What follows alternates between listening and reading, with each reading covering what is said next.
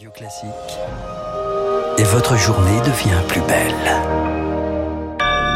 Vous vous réveillez avec Radio Classique. Merci à tous. C'est l'heure du premier journal. Il est 6h30.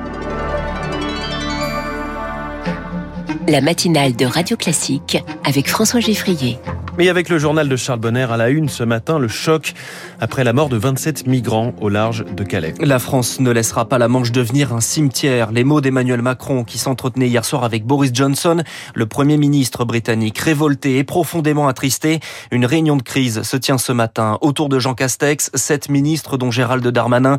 Il était à Calais hier soir et il dénonce le rôle des passeurs, Augustin Lefebvre. Oui, il a d'ailleurs annoncé que quatre d'entre eux avaient été arrêtés. Ils sont soupçonnés d'être direct, directement liés à ce drame. Pour lui, la solution est le renforcement de la coopération franco-britannique. Ces trafiquants, ils jouent de nos frontières, ils jouent euh, malheureusement nos différences de législation, ils jouent parfois un peu aussi de notre manque de coopération euh, dans ce domaine. Gérald Darmanin qualifié d'assassin par une cinquantaine de personnes réunies hier soir sur le port de Calais, car pour les associations sur place, la responsabilité est en réalité politique. Yann Manzi, cofondateur d'Utopia 56, interrogé par Sophie Paolini. Respectons les traités internationaux que nous avons signé. On aurait pu empêcher ça. Ça fait des semaines et des mois qu'on sait qu'il va se passer un drame. On l'attendait, nous, hein. on le savait en fait. Ça y est, c'est arrivé. La juridiction interrégionale spécialisée de Lille a été saisie de l'enquête. L'épave de l'embarcation, un fragile bateau gonflable, va être examinée pour éclaircir les causes de ce naufrage. Augustin Lefebvre, et selon la Voix du Nord, cette embarcation aurait percuté un porte-conteneur. L'actualité marquée également ce matin par de nouvelles annonces pour freiner la cinquième vague de Covid. C'est le retour de la traditionnelle conférence du jeudi. Olivier Véran s'exprime à midi 30. Plusieurs pistes pour enrayer les contaminations, un renforcement du port du masque et du pass sanitaire, des tests PCR valables seulement 24 heures et la campagne de rappel ouverte à toute la population. Des mesures pour anticiper car actuellement les réanimations ne sont pas débordées. 1483 patients sont en, soins critiques. Un calme avant la tempête, craint le professeur Nicolas Deprost, médecin réanimateur à l'hôpital Henri Mondor de Créteil quand on voit la dynamique actuelle avec vraiment une exponentielle dans la reprise épidémique, et surtout quand on sait qu'il y a à peu près 6 millions de personnes qui ne sont pas vaccinées, euh, là on a une inquiétude quand on se projette dans les semaines qui viennent. Les personnes non vaccinées vont faire des formes graves, ces personnes-là vont arriver en réanimation et c'est malheureux. Et donc il est probable que dans les deux, trois semaines qui viennent, on va avoir un afflux dans les services de réanimation. Euh, ça veut dire ne plus soigner des gens qui ont d'autres maladies pour pouvoir ouvrir d'autres lits de réanimation pour arriver à se maintenir à flot. Des propos recueillis par Rémi Pfister. De lourdes sanctions contre quatre prévenus dans l'affaire de l'arbitrage du Crédit Lyonnais. Les intérêts de Bernard Tapie privilégiés à ceux de l'État. C'est la conclusion de la Cour d'appel de Paris qui rendait sa décision hier. Parmi les condamnés, Stéphane Richard, actuellement PDG d'Orange, à l'époque directeur de cabinet de la ministre de l'économie Christine Lagarde. Il écope d'un an de prison avec sursis et 50 000 euros d'amende. Il veut se pourvoir en cassation. Les autres condamnations sont tout aussi sévères, mais juste pour l'avocat Thomas Clé.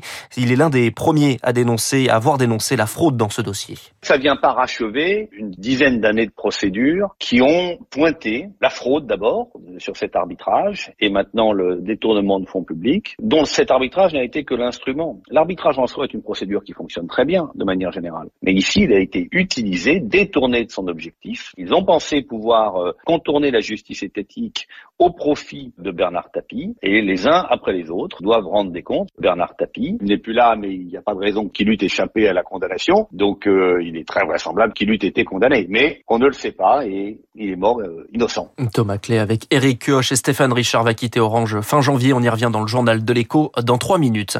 Un documentaire que personne n'a vu mais dont tout le monde parle. L'émission Envoyé spécial diffuse ce soir sur France 2. Un reportage où témoignent des femmes qui accusent Nicolas Hulot d'agression sexuelle. L'ancien ministre dévance et annonce son retrait de la vie publique et de la présidence d'honneur de la fondation qui porte son nom. Sur les agressions sexuelles, le spectacle vivant est sommé d'agir. Les subventions seront conditionnées au respect de certains engagements, notamment la création de dispositifs de signalement. C'est une annonce de la ministre de la Culture, Roselyne Bachelot, dans une interview au Parisien aujourd'hui en France ce matin. Radio Classique 6h34. En Allemagne, l'après-Merkel se dessine. Deux mois après les élections, la nouvelle coalition rend sa copie. Le futur chancelier social-démocrate Olaf Scholz présentait hier sa nouvelle équipe gouvernementale et le contrat de coalition, fruit des discussions entre les Verts, les sociaux-démocrates et les libéraux. Et Marc Tédé, à l'image de la vie politique allemande, tout est dans le consensus. Ce sera une coalition d'égal à égal, promet le nouveau chancelier social-démocrate Olaf Scholz. Chacun a su défendre ses positions.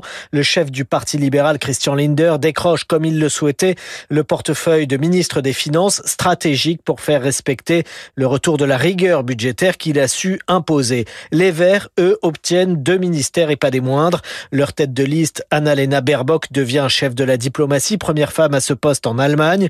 Le philosophe Robert Abeck prend lui la tête d'un super ministère de l'économie et du climat. Sous leur impulsion, la nouvelle coalition souhaite avancer la sortie du charbon à 2030, soit 8 ans plus tôt que prévu. Également dans le programme, une hausse de salaire minimum de plus de 20% pour atteindre 12 euros de l'heure, ainsi que la légalisation du cannabis ou encore le droit de vote à 16 ans. Marc TD, prochaine et dernière étape, la validation du nouvel exécutif par le Bundestag. Ce sera début décembre.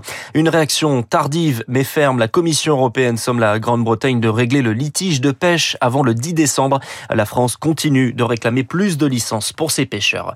Et puis un autre duel franco-britannique hier soir en football. Paris perd contre Manchester City mais se qualifie pour les huitièmes de finale de Ligue des Champions. Défaite 2-1. Le PSG sera deuxième de son groupe. Peu importe le résultat de la dernière journée. Merci. C'était le journal de 6h30 de Charles Bonner. Prochain point sur l'actualité avec euh, Lucille Bréau à 7h. Il est 6h36. Crise chez Orange. On ouvre la presse économique.